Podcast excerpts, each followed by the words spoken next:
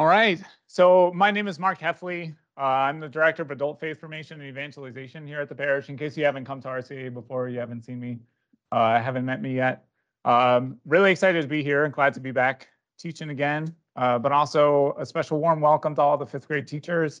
Uh, tonight we're talking about uh, baptism and confirmation, and your your children are preparing for confirmation. So my hope and prayer for tonight is that the fifth grade parents, you feel excited uh, about uh, your your child getting confirmed, and all you RCIA people getting confirmed or or baptized, you you just get even more excited.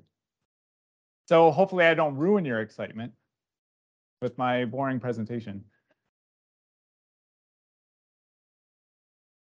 There are uh, many different angles that we could approach baptism and confirmation.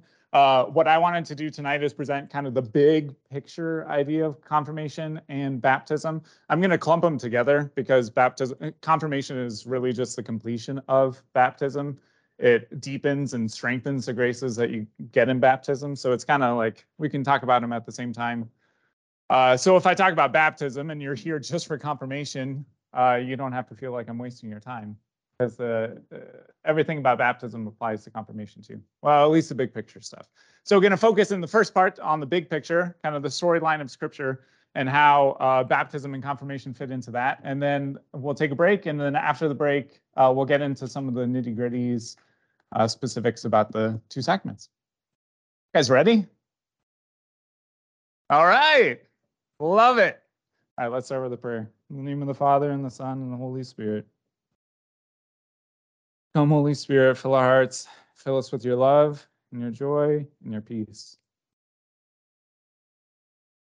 We entrust to you this class. May your spirit be present to enlighten our minds, to better understand your truth, and especially the truth about our baptism and confirmation, and inflame our hearts with greater love and joy. And we entrust these intentions and all of our intentions our Mother Mary. Hail Mary, full of grace, the Lord is with thee. Now among women, blessed is the fruit of thy womb, Jesus. Holy Mary, Mother of God, pray for us sinners, now and at the hour of our death. Amen. In the name of the Father, and the Son, and the Holy Spirit. Amen. All right, here we go. Uh, this, in case you haven't come before, this is a QR code for the anonymous questions. If you want to ask an anonymous question, you can just scan that. It's also on the handout, uh, the outline for tonight. You can just scan it, type in your question, and then at the break, I'll look at the anonymous questions and then we can answer them. Um, if you have any, you can also just raise your hand at any time, ask a question that way, or add your own two cents and your deep insights. So the big the big picture. I, I'm just going to walk through your favorite books of the Bible, which are Genesis, Exodus, and your favorite one of all time, which is Leviticus. And then show how those three books really set the stage for what Jesus does and what Jesus does specifically about baptism. And I my hope is that your mind will be blown at the beauty of all that God does. Uh, three things I want to focus on about this big picture is covenant, God's covenant relationship with us and all of creation. Uh, the idea of the temple and what the temple is supposed to do or be about. And then lastly, uh, new creation. All right, here we go. So first we begin with Genesis. Uh, if you have your Bibles, you can you can open them up. Uh, those of you who don't, you probably have it memorized, right? So you can just flip to that part of your your memory. So Genesis 1, the very opening lines of scripture. Now, uh, when when I taught the first time on the the class on Revelation and faith and reason, talked about the the appropriate way to approach Scripture. So we always have to keep in mind that God wrote Scripture, yes, but God wrote Scripture through real human beings. And so, since He wrote through real human beings to get at the message that God wants to communi- communicate through Scripture, we have to keep in mind what the original author was trying to communicate. And the original author could use use imagery, poetry, uh, appeal to different customs and and things that in the culture at the time that everybody would have understood, but us in the 21st century, we we have a tougher time. so because of that, uh, when we approach Genesis 1, we often uh, raise, uh, I guess, inappropriate questions about like the scientific accuracy of Genesis. Um, when this was written, like nobody cared about the scientific account of creation because there was famine, there was death, there was war. People cared about the meaning of creation and the meaning of, of life. And so that's what I think Genesis is, is getting at here.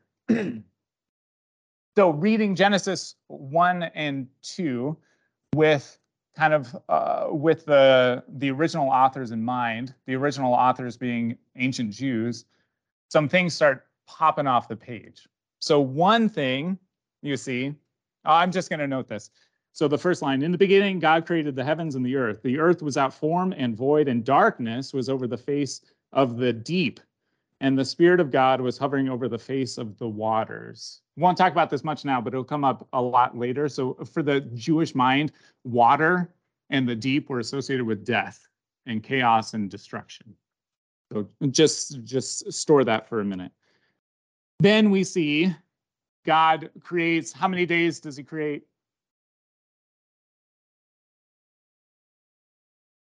Six, six days of creation. But then the seventh day he rests. Uh, so that's at the beginning of chapter two. God rested on the seventh day. All right, seven. Seven uh, pops out at the at the end. It also pops out throughout the first chapter in the original Hebrew, not in the English translation, uh, the first sentence of Genesis is seven words long. The whole chapter of Genesis is seven paragraphs with seven days throughout those paragraphs. It was good. The line it was good occurs seven times. The seventh paragraph has three sentences. Each sentence has seven words in it and includes talk about the seventh day. So 777, it just pops off the page over and over. Why seven? The word for seven is shibit. In Hebrew, the word for Sabbath is Shabbat. Uh, they're very similar. Seven, it, for the Jewish mind, means the same thing as covenant. It's a, it's a symbolic way to reference the covenant. To swear a covenant oath is literally to seven yourself. So what what's a covenant? A covenant, a clear example is marriage. It's when two swear an oath, and by swearing that oath, you become family. So marriage is a clear example, but there's other exa other examples of covenants in the ancient world. Warring tribes might swear covenants uh, with each other to stop killing each other. So God, throughout the story of Scripture, makes covenants with His people. Uh, what that means is people are invited into God's family. He swears an oath. Usually the other the people involved swear an oath too, and by swearing that oath, they form a covenant, they become family. So what is what is Genesis 1 saying with all these references to seven throughout? Creation is made to be in covenant relationship with God, particularly man. Man who's the only creature invited to participate in the seventh day in God's Sabbath rest, the seventh day. So we especially are invited into covenant relationship with God. All right, so that's the first thing we see about Genesis 1 and 2 is the idea of covenant. Second thing you see is uh, temple, temple stuff. Uh, this begins in, in Genesis 2. So in Genesis 2, we have a, a separate creation account, a little bit different than the first chapter of Genesis. And in this creation account, it kind of zooms in on man and it talks about God creating Eden. And then in the midst of the land of Eden, God creates a garden. And then he places Adam in the garden. You, you know how the story goes. Some other things we see about uh, Eden in the garden is there's four rivers that flow out of Eden, which means Eden is a mountain because rivers flow out of it. Uh, this is taken up later in Ezekiel, where Eden is described as a mountain.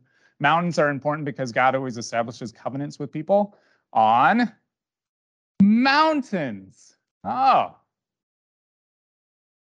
So it's on a mountain. There's four rivers. Uh, after Adam and Eve are expelled from the garden, what does God place there to keep them from going back in?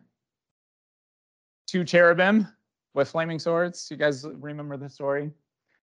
Then, uh, so the garden is in uh, presumably the middle of Eden. We don't we don't know, but Eden's kind of like the broader territory. And then we have a third section called the land beyond Eden. So when Adam and Eve get kicked out of the garden, they they don't leave Eden, they go down, but not out of Eden. And then when Cain kills Abel, he leaves Eden and he goes east, east of Eden. All right, so why is this important? This, oh, oh, oh, oh, hold on, hold on, getting ahead of myself. So it's described as a mountain, three divisions, making sure I'm not skipping stuff. The cherubim. Oh, uh, next, the way God is described as being present uh, in the garden is he he walks in the garden. All right, keep that in mind. Uh, Adam and Eve, they're given uh, two things to do: to guard and to keep. Uh, avad and shamar is the the Hebrew. All right, that's it. That's it for now. So why why is this important? Uh, the garden is described as the temple uh, or the tabernacle. So I'm going to use those interchangeably.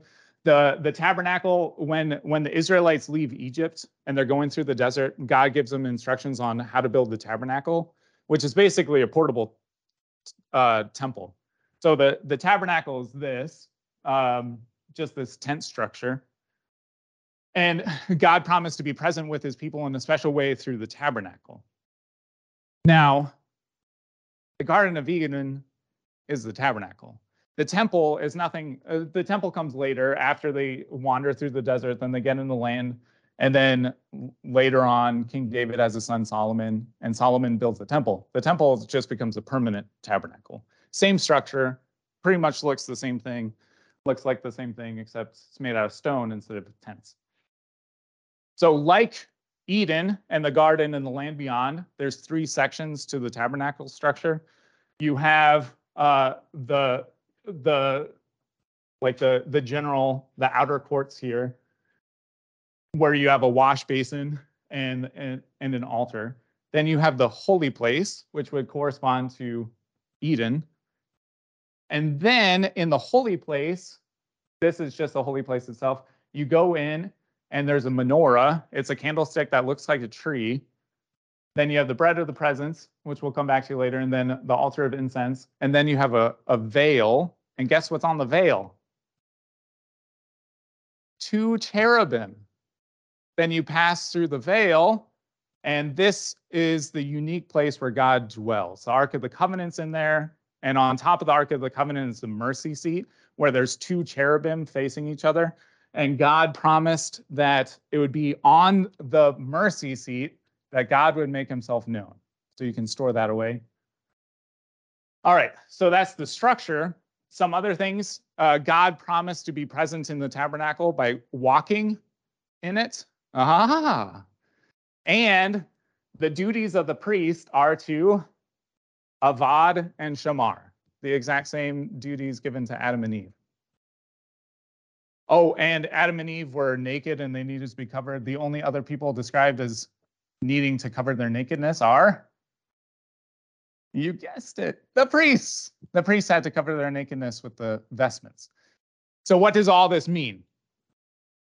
The big drama of scripture is the drama of getting back into the garden, being in covenant relationship with God and being in God's presence. That's the whole goal, the whole storyline of scripture. So that's the goal. Man is originally made to be in relationship with God, but man keeps leaving and keeps leaving. Uh, scripture uses this poetically, going east, out of Eden. The tabernacle structure is set up the same way. To, to go out of the tabernacle structure, you go east, out of the tabernacle. So the goal is to get man to go west back into the tabernacle and back into the Holy of Holies or the Garden of Eden. Pretty cool, huh? Woo! You guys are excited on the inside. Um. Oh, so you might be wondering which came first. So mm, maybe this is a digression, but I'm a nerd, so I'm going to take it. So the Garden of Eden story takes place before in the in the order of scripture, but historically the Exodus took place first. The people who wrote Genesis were later Jews who are writing after the Exodus. So when that author sat down to write his account of creation, that author is taking images of from what they're familiar with. And what are they familiar with? The tabernacle and the temple. That's what they're familiar with. And so through the inspiration of the Holy Spirit, they use that imagery to depict what life was like in that past, whatever that past looked like. I just, I just think that's so cool. So cool. So so the earth is made like a tabernacle. The tabernacle structure itself is just like a microcosm of of you know God's big plan for all of creation. All right. Then moving on. Oh, just to show you in case you're curious, this is the temple later that's uh, built by David's son. So you have the the the big structure like the outer courts of the the tabernacle. Then you have the holy place, just like you did in the tabernacle. And then inside the holy place, you have the Holy of Holies. And there's a veil. And it's that veil, most likely, that was torn when Jesus died on the cross. Cool. All right. So Adam and Eve sin, and they, I already gave it away. They go east. So now they are out of the Holy of Holies and they can't go back in. Not yet. God's going to devise a plan to get man back in the Holy of Holies, but that's not that's not yet. Then uh, they have sons. You know the story. Cain kills Abel, and then Cain has to go east. And then I'm cutting. I'm jumping over some stuff. After Cain kills Abel and he heads east, things just go go south real fast, and they go so bad that God has to undo creation. So if you compare the account of the flood with the account of creation, it's just going in reverse. So in the account of creation, you have the waters. It's just the waters associated with death and destruction and chaos, and that God separates the waters and then dry land appears. Uh, the account of the flood is basically God unseparates the waters and lets everything go back to chaos and destruction, except he saves uh, Noah and his family and the animals on this ark and it's like a recreation. Same thing that happened in the first creation account. You have the waters and just the waters, and then the spirit is hovering over the waters in Genesis 1. Well, with the flood, after they're they're you know sailing around on the flood waters for a while, then God blows his spirit, his ruah, over the waters, and then they eventually they recede. And where does Noah land? On a mountain. Why a mountain? Because it's symbolic for a covenant. Man is back in covenant relationship with God. Woo! But that doesn't last very long because uh, Noah goes down the mountain. He plants a vineyard, gets drunk, and then some weird things happen with his son. And it just goes downhill from there. And then they keep going east and east and east until they get to the Tower of Babel, which is Babylon. Uh, the tower would be a ziggurat for that the ancient Babylons Babylonians would build so that they could ascend to the heavens. So they go east. Babylon is associated with exile and death for the Israelites. So this is the state of humanity at this point. What is God gonna do? I know you're asking. Well, he picks a guy named Abraham. Well, Abram first. He gets his name changed later. Where's Abram from?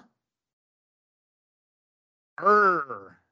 He's from Ur of the Chaldeans, the Chaldeans of the Babylonians. So God comes to Abram and says, Hey, I want you to head west. Whoa! head west to the to the land that God gives them. Why? Uh, so it's all. I mean, it's not to deny the historicity of this, but it's also symbolic. Heading west is heading back into the garden, back into God's presence. Uh, lot. I'm skipping over lots of stuff. So Abraham goes there. Then he has some kids. Those kids have kids, and then you you've heard the twelve tribes of Israel. So these are the wait, so Abram has Isaac, Isaac has Jacob, Jacob has the 12. Uh, the other 11 are, well, at least 10 of them are pretty rotten. And then they sell Joseph into slavery into Egypt. Egypt is also associated with exile and death. Anyway, he's out of the land. So he's he's pretty much given up for for dead but it's really cool. This is a little preview of what Jesus is going to do. Even though he's sent to death in Egypt, it's because he's there that he can bring God's blessings to all the nations by saving them from starvation. So it's kind of a foretaste. I forgot to say when God appeared to, to Abram and, and called him to, to make this journey, he made a covenant with Abram. And he also, and with that covenant, he made some promises. He promised him land, the promised land, and he promised him descendants, and he promised him that the world, all the nations would be blessed through Abraham's family. That's an important detail I forgot to mention. So all the nations would be blessed through Abraham's family. So this is God's first step to fix what Adam and Eve ruined, to gather humanity back and bring them into the Holy of Holies. All right. Now they go, they're in Egypt, and then Joseph and well, the other brothers come down there, and then they have kids, and their kids have kids. Lots of years go by, and the Israelites become really large, a large people, and they get enslaved, and um, the the Pharaoh is afraid of them, uh, you know, attacking uprising. So he orders all the uh, little boys to be killed. Moses would have been killed, but He's saved by being placed in water. He's saved through water. And by being placed in the water, he's taken out of the water into freedom and security. Same thing happens to all the Israelites when Moses leads the Israelites to this, the Red Sea. And then guess what happens? God's Ruah, his, his spirit blows over the waters of the Red Sea and makes dry land appear. Does that sound familiar?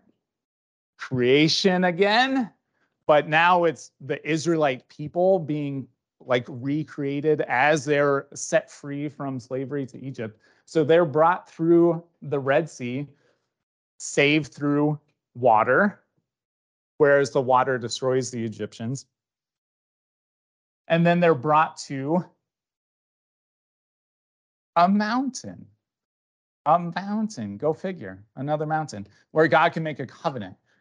So Moses goes up uh, the mountain, Mount Sinai, and God makes a covenant with him and with the people. And um, God has Moses do this thing where he sprinkles blood on the people. What that signifies is that if they break the covenant, then they then they die too. So it comes with grave obligations. But by making this covenant, this nation has become a nation of priests. Priests are those who extend God's blessings to to other. It's basically in fulfillment of of God's promise to Abraham. By making them a kingdom of priests, they can they can extend God's blessings to all the nations. Um, and they're gonna they're gonna be in God's presence. Now, Mount Sinai is where Moses receives the plans for the tabernacle. And uh, Mount Sinai, am I going out of order here? Mount Sinai also corresponds to the tabernacle. Um, so Mount Sinai, you can divide it up into three sections based on where the people could go. So the general masses could only go to the base of the mountain. That's like the outer courts of the tabernacle. The the elders and Aaron and his sons could go halfway up the mountain that's like going into the holy place. And then only Moses could go to the, to the top. And that's like only the high priest could go into the Holy of Holies. And just as God descended in a cloud of smoke on the top of Mount Sinai, the priest will burn incense at the altar of incense and then bring that incense into the Holy of Holies to fill the Holy of Holies with smoke so that he can't see God because God dwells in the Holy of Holies. So, what's important to note here is that uh, Mount Sinai is to be extended and like recreated, so to speak, through the sacramental symbolic liturgy of the tabernacle. God, Moses could experience God on Mount Sinai. All of Israel could experience God through the symbols and liturgy of the tabernacle. So, in a very real way, though still symbolic, God was present to Israel through the tabernacle, but through through sacramental signs. All right. Now, while while Moses is receiving the plans for the tabernacle, the people mess up. They worship the golden calf.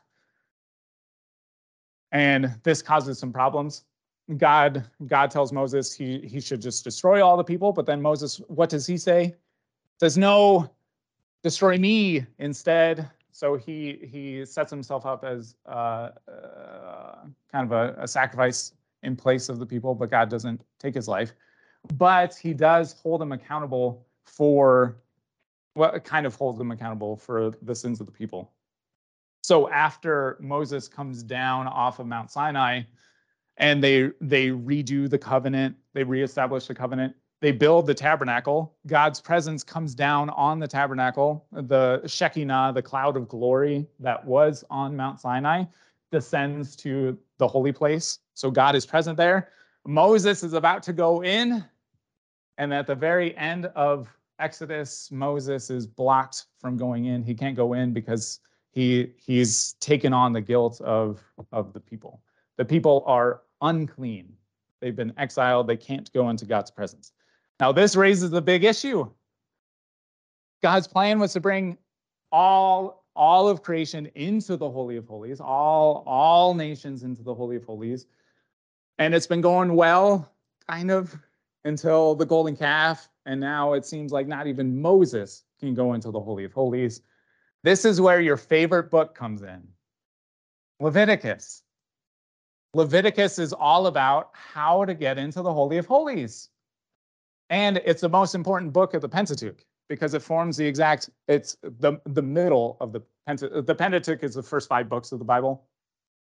Uh, so there's kind of this chiastic structure where uh, it everything leads up to Leviticus and then leads away from Leviticus to show that it's in the middle. Uh, it's it's also uh, ordered by time. Like most of Exodus is ordered by weeks, and then you get to days, and then no time in Leviticus, and then you're back to days and weeks. So it's just a clever way to that the ancients would show Leviticus is important. So what is Leviticus all about? Leviticus is about how to enter into God's presence. And the middle of Leviticus, chapter 16, is about how to cleanse the sin from the tabernacle so that the people can go in. Oh, this is the issue. This is what we need, right? Moses can't go in. We need chapter 16. Well, what happens in chapter 16? I know you know this already, but it's the Day of Atonement. The Day of Atonement, when the high priest would go into the Holy of Holies with blood, sprinkle the blood around the Holy of Holies on behalf of himself and behalf of the people. And by making that sacrifice, the sin would be purged from the tabernacle and purged from the people, and then they could dwell in God's presence again. Oh, this is this is cool stuff. All right. Um, then skimming over this real quick, then we'll get to Jesus and then we'll take a break. You guys are doing great bearing with me. So they go back into the desert after the tabernacle is constructed. They wander around a bit. Then later on, they build the kingdom and they build the, the temple. But there, there's an issue with the Leviticus 16 and the tabernacle. So this works up into a point. So if if Israel just keeps sinning sin is almost depicted like a weight. Oh, I almost forgot. Oh, okay. Let me explain this one thing really quick. Uh, another part of Day of Atonement is the scapegoat. So uh, a couple animals would be sacrificed and their blood would be scattered around, but then one of the goats uh, would become the scapegoat, and the high priest would lay hands on the goat, press him down, and then confess the sins of the nation on the scapegoat. And then they would lead the goat out of the camp in what direction?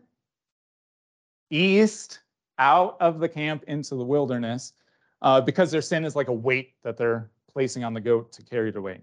Okay, so the blood and the goat, it works for the Israelites to a certain extent, but if they sin so much, the weight becomes too unbearable that they they got to just be exiled. They can't cleanse the temple. They just got to leave.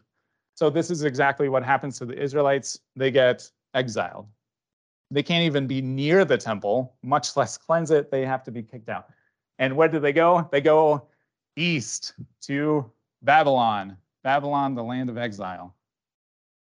Then they're set free. They're brought back. They rebuild the temple. This is the book of Ezra. Uh, they rebuild the temple, but God doesn't return.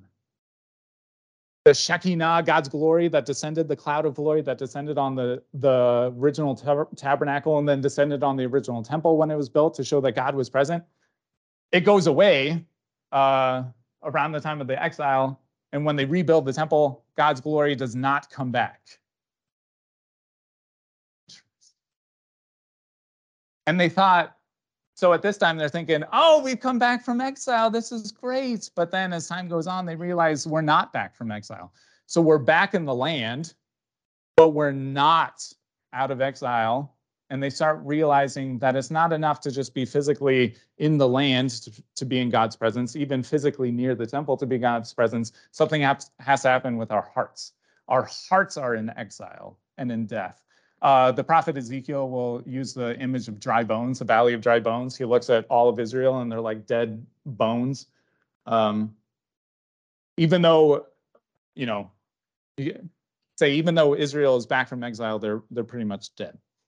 So the prophets are talking about a new ex, a new exodus. They're waiting for a new exodus set free from slavery to sin and death, a much deeper exile to be set free from that, to be brought into God's presence. So now this this is what people are waiting for. So man has to be brought back into the holy of holies, back into the garden of Eden. How is this going to happen? You already know the answer. It's with Jesus, but I love how John shows this. So if you if you have your Bibles and you want to turn to the book of John,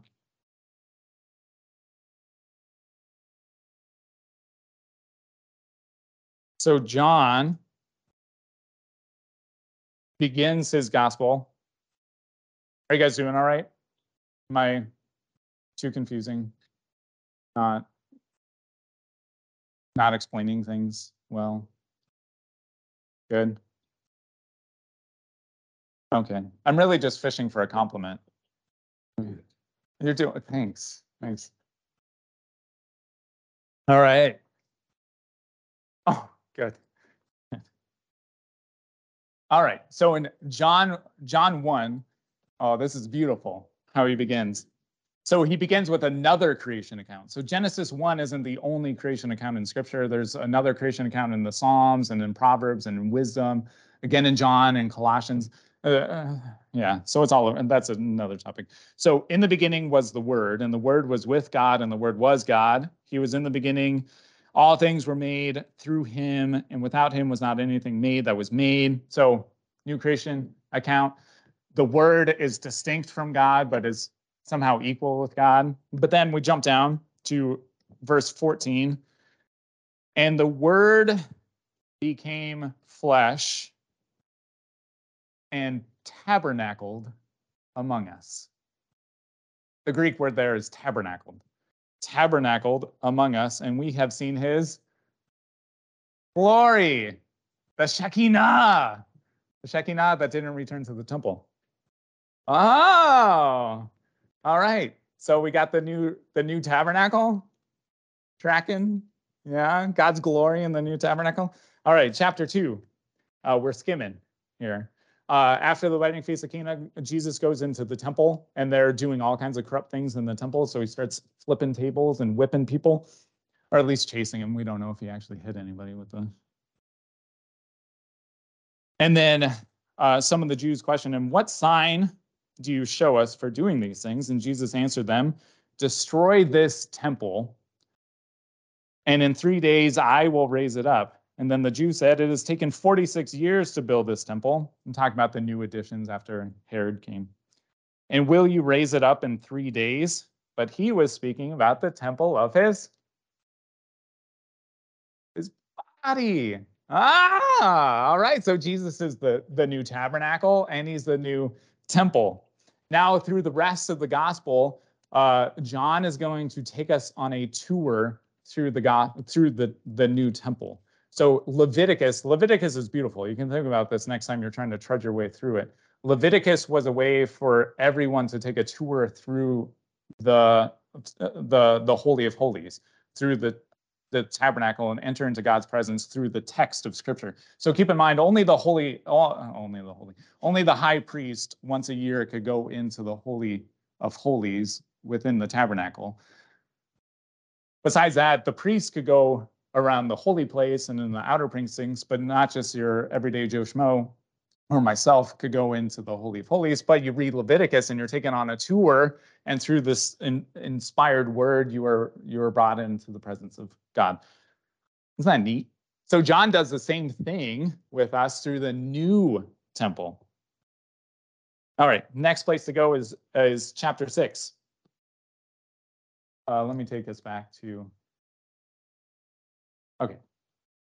Chapter six, Jesus says something interesting. He says, I am the bread of life, verse 35. Whoever comes to me shall not hunger. Whoever believes in me will never thirst. And this is in the context of talking about the Exodus and, and God providing the manna and all this. This is the bread of the presence. So within the holy place in the tabernacle, the priests would set out 12 loaves of bread uh, which would symbolize, on one hand, Israel. The menorah would be God's light shining on the nation of Israel. But on the other hand, it's called the bread of the presence.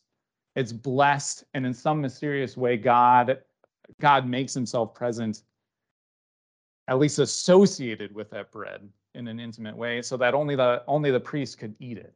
So it's not just your ordinary bread anymore. So so John 6, where we're in the holy place, we see the, the bread of the presence. Then we see in chapter seven, Jesus is is talking during the feast of booths or the feast of tabernacles. This was a feast celebrating the Exodus and the time when the Israelites spent time in in booths in the desert, and it was the main feast of the temple.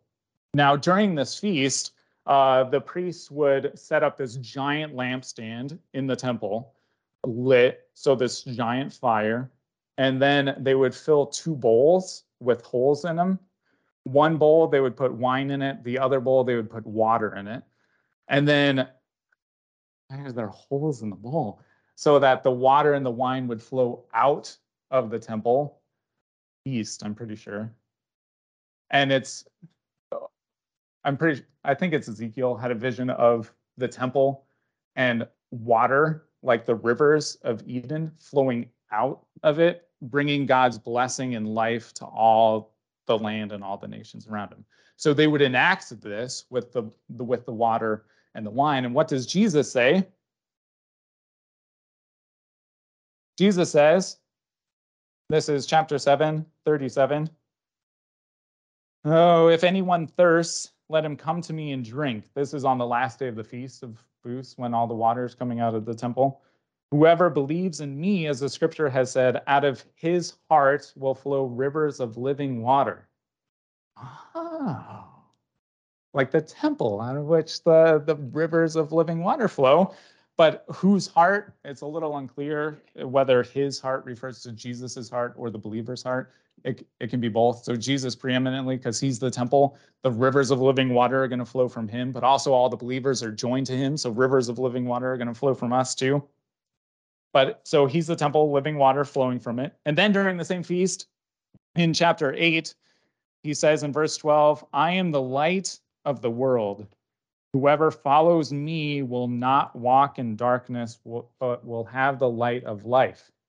He's saying this during the great feast when there's probably that giant lampstand lit. And I imagine it's dark because that would just be an epic time to make a statement like this. Uh, but a time, it also calls to mind the, the menorah, which symbolized the cloud of the pillar of fire, which went with the Israelites as they're wandering through the desert. And Jesus basically says, I am that pillar of fire guiding you through your lives. So we're we're taking a tour. We see the bread of the presence. We see the menorah. And then chapter 17, Jesus makes his prayer, his priestly prayer, like the priest would before he makes the sacrifice. Then we skip to his crucifixion. And there's something interesting about his clothes that we don't hear about until after he's crucified. This is in chapter 19, uh, verse 23 says, When the soldiers had crucified Jesus, they took his garments and divided them into four parts, one part for each soldier, also his tunic. But the tunic was seamless, woven in one piece from top to bottom. Huh. That's what the high priest would wear. The high priest would wear a seamless tunic when he goes into the Holy of Holies. What is going on? All right. So Jesus has made his high priestly prayer before he offers the sacrifice. He makes it he makes it clear he's laying down his life, so he's offering the sacrifice. It's not being taken from him. Then we would expect to to go into the holy of holies. Where is the holy of holies? It's Jesus on the cross. See the description. Uh, go to verse 17 of chapter 19. So they took Jesus and he went out bearing his own cross to the place called the place of a skull, which in Aramaic is called Golgotha.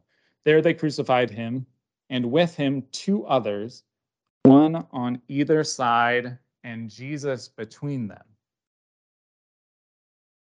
The cherubim, who stand on the side of the mercy seat. So Jesus is in the position of the mercy seat from which God said he would make himself known to his people. Jesus said the exact same thing when he said, When you lift up the Son of Man, you will know that I am. I am is the divine name that God revealed to Moses. When you lift up the Son of Man, then you will see that I am. It's from the cross that God makes himself known to his people, from the mercy seat surrounded by the two cherubim. So John's gospel takes us through a tour of the new temple, the new tabernacle, to the pinnacle of it, uh, which is the, the mercy seat, where on the Day of Atonement, well, this isn't the Day of Atonement, this is Passover, but Jesus is doing the actions of the Day of Atonement, the high priest going in, shedding blood in the Holy of Holies, and the blood shed in the Holy of Holies it, uh, cleansed the sin of the temple within the tabernacle, within the temple. And what's the temple? All of creation. Isn't that beautiful? All right, so that's that's the temple, the tabernacle stuff. Now, how and uh, like why in the world? What what does this have to do with baptism and confirmation? How about we take a little break, let you ponder it, and then we'll come back and talk about that and finish it. If you if you have any questions, uh, the anonymous question Q code QR code is on the page. You can scan it.